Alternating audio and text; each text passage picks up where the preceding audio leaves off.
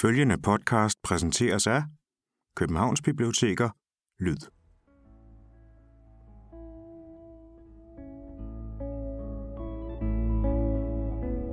Hvert eneste sted rummer historie, tilblivelse, levet liv, forandring og afvikling. Og ligeledes rummer de fortællinger, vi hører og læser, ofte steder. Ikke nødvendigvis bare i konkret forstand, som noget beskrevet, men også indirekte, som kilde til inspiration, som forfattere tapper af. Skjulte sprækker, offentlige kirkegård, fortidens baggård, fremtidens byggeplaner, fredelige oaser og hektiske pladser kan alle være et spirende frø for pludselige tanker, der forplanter sig i forfatters kreative kompostbunke, og som over tid, nedbrydning, glemsel og erindring rodfæster sig i deres litteratur i en helt ny form. Mit navn er Jakob, og du lytter til Guldkysten. En serie om steder og litteratur og deres gensidige indvirkning på hinanden. I dette afsnit mødes jeg med forfatter Tina Sakura ved Chalør Boulevard ud for Karens Minde. En lille grøn flække med store gamle træer, der har deres egen cyklus og deres eget sprog.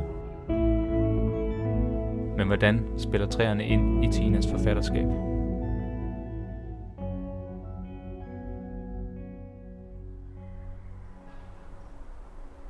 Det kan være, du vil starte med at sætte på ord på, hvor det er, vi er. Jamen, lige nu sidder vi øh, ved øh, Karens Minde-aksen, som er sådan et øh, grønt, grønt område i, i det gamle Sydhavn, som går op fra øh, det store kryds ved Sjælør station, og så hele vejen ned forbi Karens Minde og ned til de gamle hestefolde. Og fuglene pipper, og bierne de summer op i Måske er det nogle æbleblomster. Jeg er ikke helt sikker. Og hvis der er én ting ved det her sted, som betyder meget for dig, hvad er det så? Jamen det er, det er træerne. De gamle træer, som jeg kan se fra mit vindue. Jeg bor, hvor Chaleur Boulevard øh, udspringer. Så der er ikke så meget boulevard over den lige der, men øh, jeg kan se dem altid fra min stue. Og fordi jeg jo skriver, så er jeg jo, jeg jo sidder hjemme og arbejder, og øhm, så jeg ser dem hver dag. Og jeg, ved jeg føler mig øh, forbundet med træerne. Det er ligesom et spejl af os, synes jeg. Den der måde, som, som grenen er på, de, de tykke, og så helt ude i de tynde. Det der også, hvis man ser et, et røntgen af, altså af lunger, arterierne, og altså, det er ligesom, at vi hører sammen. Altså den udveksling, der sker med, vi ånder ud, og de tager CO2'en og så giver ild til os. Jamen, det giver meget god mening, når du siger det. I forhold til, når man læser dine bøger, så fylder træerne også rigtig meget på en eller anden måde, hvor de sætter karaktererne i en eller anden ny tilstand? Jamen, det lyder egentlig meget sådan, som jeg, som jeg selv har det. Altså, at, at træerne, de er så gamle, og de er ligesom, de har jo været her før os. Og ja, det der med,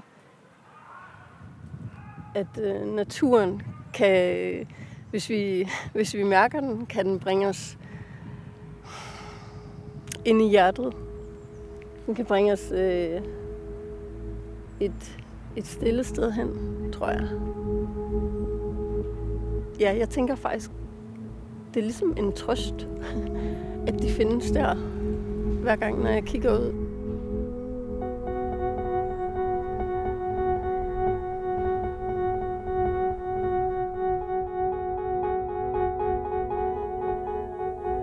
De store gamle træer. På bordet i stuen, hvor jeg sidder, kan jeg se dem. Og bag dem den slitte røde ejendom med firkantede vinduer.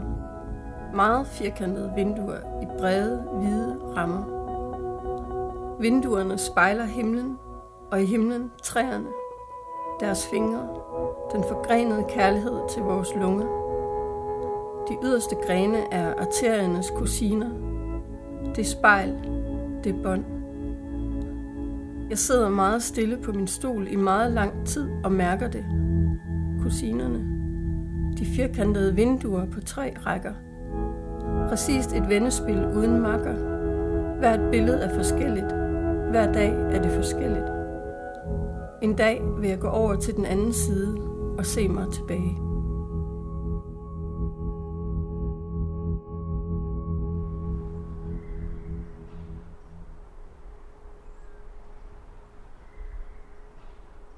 Projektet her med podcasten er jo også netop at, at kigge på, hvordan steder og,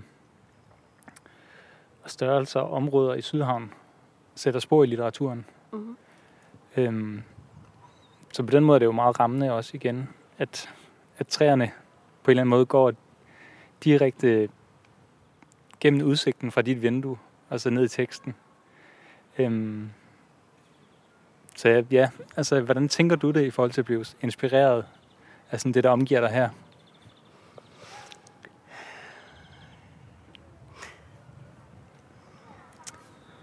Det er nyt for mig at skrive øh, til voksne. Og, øh, og i det projekt, der er opstået, der er det, at jeg skriver ud fra mit liv. Øh, og mit liv, det er jo her i Sydhavn. Og det er jo i den stue, i den lille lejlighed. Jeg tænker, at der er sådan en strøm mod Sydhavnen af knuste hjerter, alle dem, der bliver skilt. Og øhm, for mig har det været så godt at komme herud, hvor, øhm, hvor folk hilser mere. Men så også den ro, der er her. Altså, øhm, det, det passer rigtig godt til mig. Ikke at bo øh, lige smack dab på Nørrebro eller et eller andet. Altså, at der er den her ro, og der er de her træer. Der er den her akse, hvor, hvor træerne har fået lov til at, at blive stående. Og det, det tror jeg er godt for alle de knuste hjerter. Alt det grønne, der er her i Sydhavn.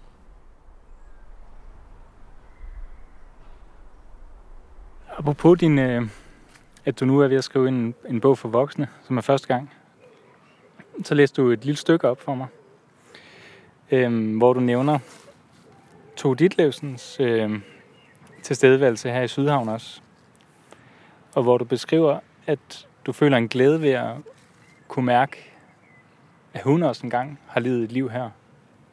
At hendes tanker og, og litteratur også på en eller anden måde er blevet nedfæstet her. Øhm, og det synes jeg bare er utroligt spændende, det her med, at man kan komme et sted, og så opleve litteratur, selvom den ikke er til stede. Så jeg ved ikke, om du vil ja, igen prøve at sætte nogle ord på den her ja. oplevelse af Tove Ditlevsen i Sydhavn. Ja.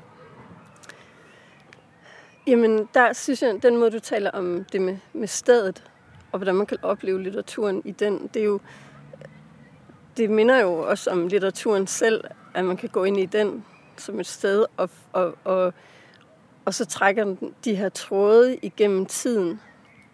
Og, det er jo det samme, som, som stederne også gør, at, at jeg tænker faktisk ofte på, hvem har været her før. Altså, så var der øh, stenalderfolk, og som, hvor, hvor vandet gik helt ind til Karens Minde, som boede her. Og, øh, og så var der øh, en øh, apoteker, der boede på Karens Minde og dyrkede urter i hele det grønne område her, som han solgte inde på apoteket på Vesterbro. Og så var der en, en åndssvag anstalt, hed det jo dengang. Og så, og så det her med, at jamen, der har boet en her, som jeg respekterer så meget, en forfatter som Tove Ditlevsen, som skrev så ærligt og nøgent, altså som man kun kan bøje sig for, altså som, jeg ved ikke, om det er muligt at skrive sådan der. Øhm, men, øhm, men så det, at det, det, det er så mærkeligt, den der tråd, der går, det, det føles bare godt. Det er ligesom, at man kan læne sig lidt og sige, jamen, der har været et menneske her før, som skrev om sit liv. Så måske er det også okay, at jeg gør det.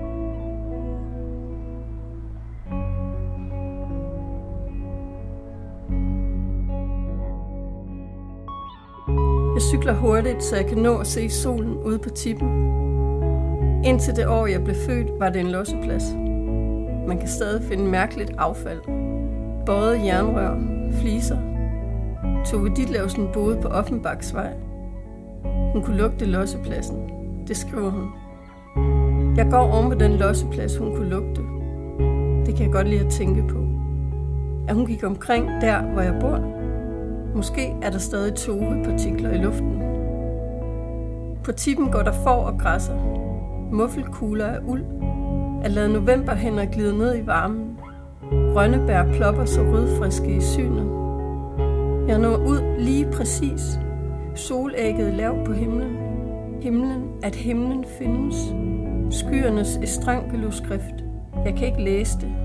Jeg lægger hænderne på hjertet og synger andre behøver. 3000 år gamle aramæiske ord trækker tråde gennem tiden. Solen hører bønden. Den synger farvernes inderste glemte glød frem, lige før mørket. Solen skinner på vandet, på blishøneflokkens fuldfede kommer, på forne, på rønnebærne. Solen skinner alt, og jeg er en del af det. Solen ser jeg findes. Den lyser kraftigt op, lige før den forsvinder, for at sige det til mig.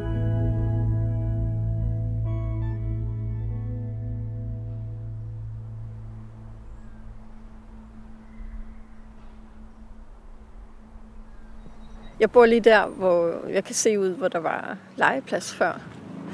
Jeg tror, det vil kalde det hjemmelegepladsen her i Sydhavn. Og sådan omkrams, omkranset af en stor hæk.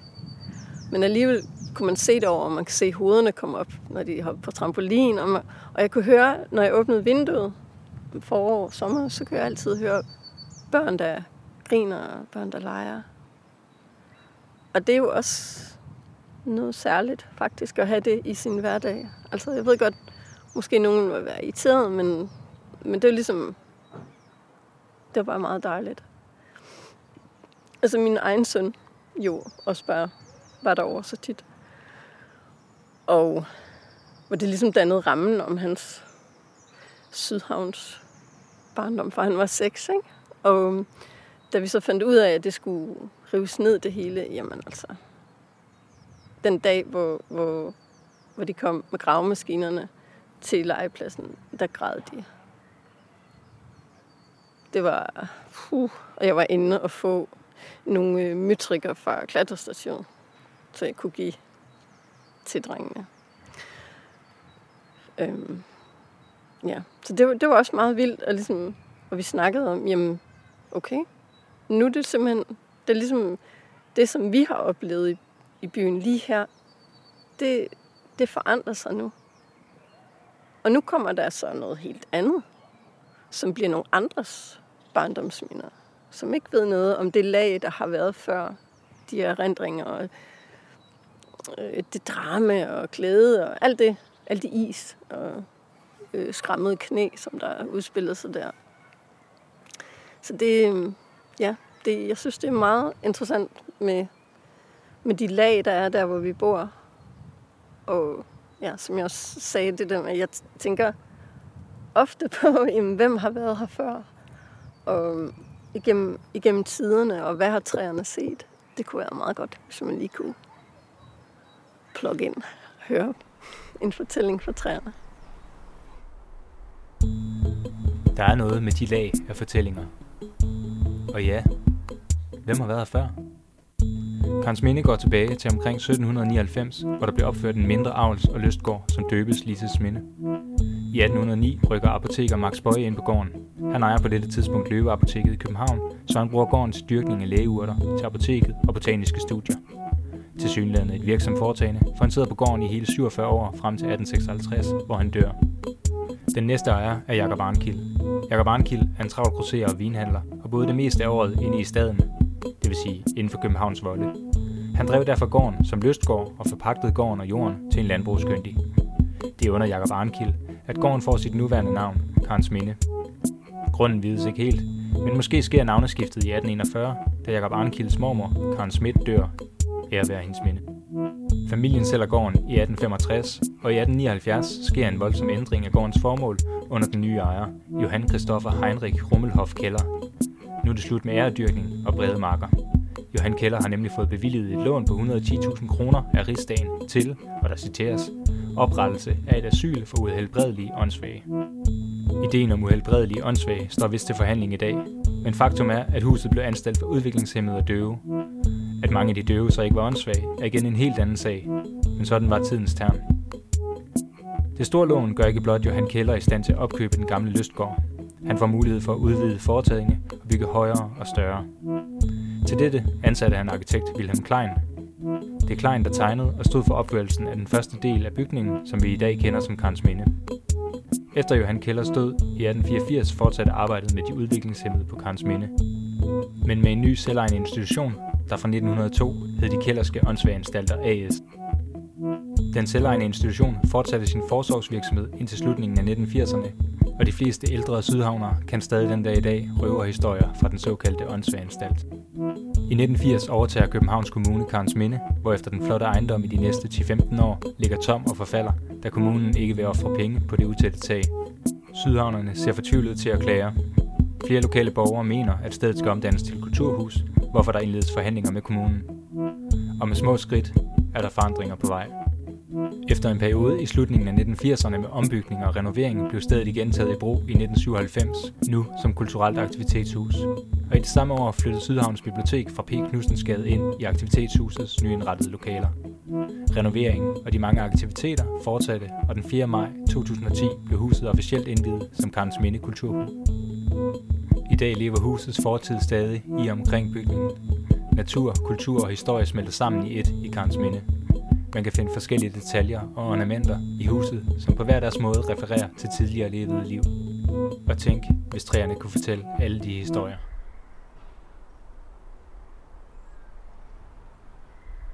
Hvor kommer behovet for at pludselig at beskrive sådan det her voksne, erfarede liv? Jamen, øhm, det er jo fordi, at altså, jeg er jo et menneske her i verden, og jeg er jo så et skrivende menneske. Det er ligesom det, jeg kan. Og så har jeg haft nogle erfaringer med mit voksenliv, øhm, som jeg begyndte at skrive ned, og det er faktisk jo en del år siden, men, øhm, men jeg er først ligesom ved at, at, at, at afrunde det nu. Men det handler om, at, øhm, at det er okay at findes på mange forskellige måder, og øhm, jeg har haft øh, stress, som øh, da min søn var lille, fordi han havde eksem og klød sig hver nat. Og, og det var så ensomt, det der rum. Og jeg vidste ikke. Jeg, jeg vidste ikke, at man kunne sige, nu kan jeg ikke mere. Jeg vidste ikke, så jeg blev ved, indtil jeg blev syg. Og så nogle år senere, da jeg blev skilt, så skete det samme, ligesom jeg skal, jeg skal klare mig selv, jeg skal du, du, du, du. Og så igen bliver syg, og så fordi jeg var træt så lang tid, så ja, så blev jeg også meget øh, træt af det, og så blev det til en depression, fordi man bliver så, man, altså der er så meget skam forbundet med at være et træt menneske i verden. Så jeg havde altså brug for igennem under at skrive om det, fordi at det, det, det er jo ligesom det, jeg gør. Men øhm, så jeg, jeg håber, at det, at det bliver en dag, at det kommer ud, og at hvis bare et menneske kan spejle sig i det, øhm, og føle sig mindre ensom, så, øh, så vil jeg være meget glad.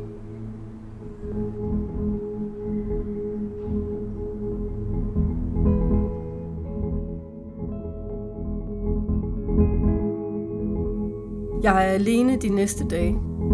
Jeg skal passe på ikke at falde nogen steder hen. Jeg falder i søvn og vågner lige på det klokkeslæt, hvor jeg skal være hos mennesket på kommunen. Jeg er så flov. Jeg ringer, men kommer ikke igennem. Jeg skriver en mail. Så ringer hun selv. Er du lige på trapperne? Min stemme kæmper med at blive stemme. Jeg er så flov. En kliché af en syg dagpengemodtager, der sover fra et møde. Jeg faldt i søvn, siger jeg. Det er jeg ked af. Det virker så respektløst. Hun siger, det er helt okay. Det er, hvad der sker. Hun siger, der er jo en grund til, at du er sygemeldt. Hun laver bare telefonsamtalen om til et møde, så jeg ikke behøver at cykle derhen. Hun stiller flere spørgsmål. Så ligger vi på, og jeg græder. En kliché af et menneske. På den måde så har naturen tydeligvis også været et sted, hvor du ligesom har søgt, søgt ro og, og fred. Men jeg tænker måske også, at det er en erfaring af, at den har givet dig det.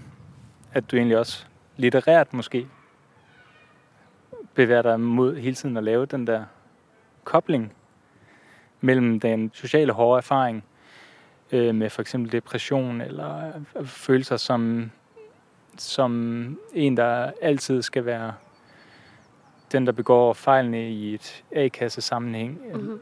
Altså, at, at de der erfaringer alligevel bevæger sig hen i naturen. Ja, der er en... Øh, det, det der, det kommer ind igen, det her med den, den helende kraft, som, som der er i at komme ud af husene og lytte til fuglene og mærke vinden og være i ro. Jeg tror, at den langsomhed, den er simpelthen... Øh, den er faktisk svaret på mange ting. Det er, det er ikke, fordi jeg har en masse svar klar, men, men det føler jeg, at det er, en, er noget, som jeg kan byde ind med at sige. Altså det, det her med langsomhed og være vågen i den, den verden, vi er i. Det gør måske, at man måske har man ikke brug for alle de ting, som, som jo heller ikke er godt for vores verden, altså for naturen. Og jeg tror, der er noget der. At ligesom at, altså, at forstå, at jamen, jamen, det er okay at være langsom. At findes langsomt i verden. Og måske er der en grund til, at der er så mange, som bliver sygemeldt med stress, som, som der er. Det er jo helt vildt. Altså, nu kan jeg ikke lige huske det præcise. Men det er jo flere hundrede tusinder. Så det er ligesom, øh, jamen, måske er der noget, vi gør forkert. Måske har vi indrettet os lidt alt, alt, alt for hurtigt. Og så er vi på en måde tilbage ved træerne. og komme ned og, og slå rødder og ligesom vokse i meget, meget små, uselige skridt nærmest. Ja.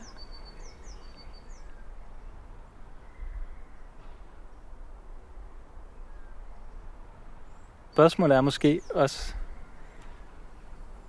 altså i hvor høj grad din litteratur kunne eksistere uden de her træer, vi sidder omkring nu? Det er et meget godt spørgsmål. Altså, og, og før det kan man sige, vil jeg kunne eksistere uden? Og det, det tror jeg ikke. Altså, jeg, jeg, har, jeg har tænkt på her, hvor der skulle laves øh, skybrudssikring og alt det der. Jeg var sådan, træerne, hvad gør I med træerne? Og jeg var inde og læse, og, sådan, og, og ligesom, nogle få bliver fældet, men de gamle store, de bliver, og jeg ved ikke, jeg ved ikke, hvad jeg skulle gøre, hvis de blev fældet. Jeg tror, jeg ville blive syg, faktisk. Altså, det, det gør noget. Det gør bare noget at se. Det er ligesom ens venner. altså, det, nu har jeg tænkt over det også, fordi vi skulle ud og jeg var sådan, ja, det betyder faktisk alt at kunne se, at kunne se de trækroner, kunne se også den, ja, den cyklus, der er. Altså, så, øh, så kommer øh, bladene nu her og springer ud, og de er lidt, de, det tager lidt tid, før de springer ud, dem der er lige ved mig, men, men så kommer de, og de, med al deres klofyl fra sidste år, og de er, de er så smukke, og, og man kan slet ikke forestille sig, at, øh, at det ikke er der, og så pludselig er det efterår, og, og jeg bliver så, så modig, men samtidig så ved jeg, at jamen, de er jo mit spejl, at jamen, det er okay faktisk om vinteren at være mere langsom. Og det, det er okay ikke at, producere og producere. Altså, at, at vi skal huske den cyklus, og, den, altså, og, og det er det, som træerne også kan hjælpe med. Altså at huske, at der er forskellige, der er forskellige faser i vores liv og i vores år. Altså, der er jo ikke nogen tvivl om, at træerne fylder meget for dig, i forhold til din litteratur også. Øhm, jeg bliver sådan lidt interesseret på, om du har prøvet at kigge på et træ, og, sådan, og det på en eller anden sådan meget direkte måde har affødt en eller anden fortælling, en eller anden lyst til noget helt specifikt, du var ved at skrive.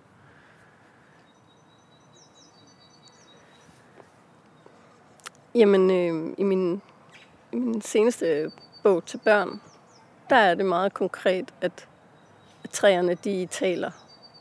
De, de, de er med. De er meget kloge. Men, øh, og der er, det, der er ligesom, menneskerne, de kan ikke lige forstå det helt, men så er der en, et lille mossevæsen, som oversætter. Og øh, der kan man sige, det, det er jo meget direkte, at her har det simpelthen fået en rolle. Og vi forstår på det hele, at de ligesom, de hænger sammen. De har det her rød net, de mycelie net, der går under det hele.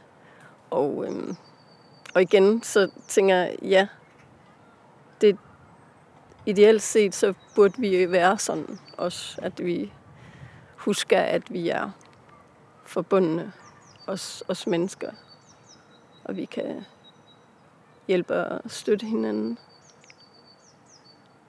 Og øhm, ja, jeg kan huske, hvor jeg sad med nogle træer, og jeg så havde lige læst, at øh, nu er man kommet frem til, forskere fundet ud af, at træerne de taler sammen. Og sådan, ja, men det kan man jo mærke, hvis man bare ligger her i fem minutter.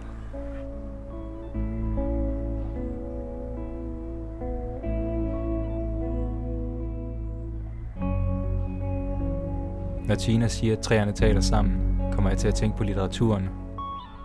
Hvordan hver bog på en eller anden måde har alle tidligere bøger i rygsækken. Hvordan man altid skriver videre på det, der allerede er skrevet. Og ligeledes, at vi mennesker bevæger os ind i steder, som rummer alle mulige tidligere levede erfaringer, oplevelser, blod, sved og tårer. På den måde refererer både steder og bøger til et utal af oplevelser, som vi altid kan tage af. Du har lyttet til Guldkysten, en podcastserie produceret for Sydhavns Bibliotek. Mit navn er Jakob Andersen. Jeg står bag idé, produktion og musik. Intro og outro-nummer er skrevet af Mathias Elkær. Jeg kan varmt anbefale at dykke videre ned i hans musik. Podcasten er blevet til med støtte fra Kongens Ingehave Lokaludvalg. Og så er der vist kun tilbage at sige, at på Guldkysten slår man rødder og spiger på samme tid.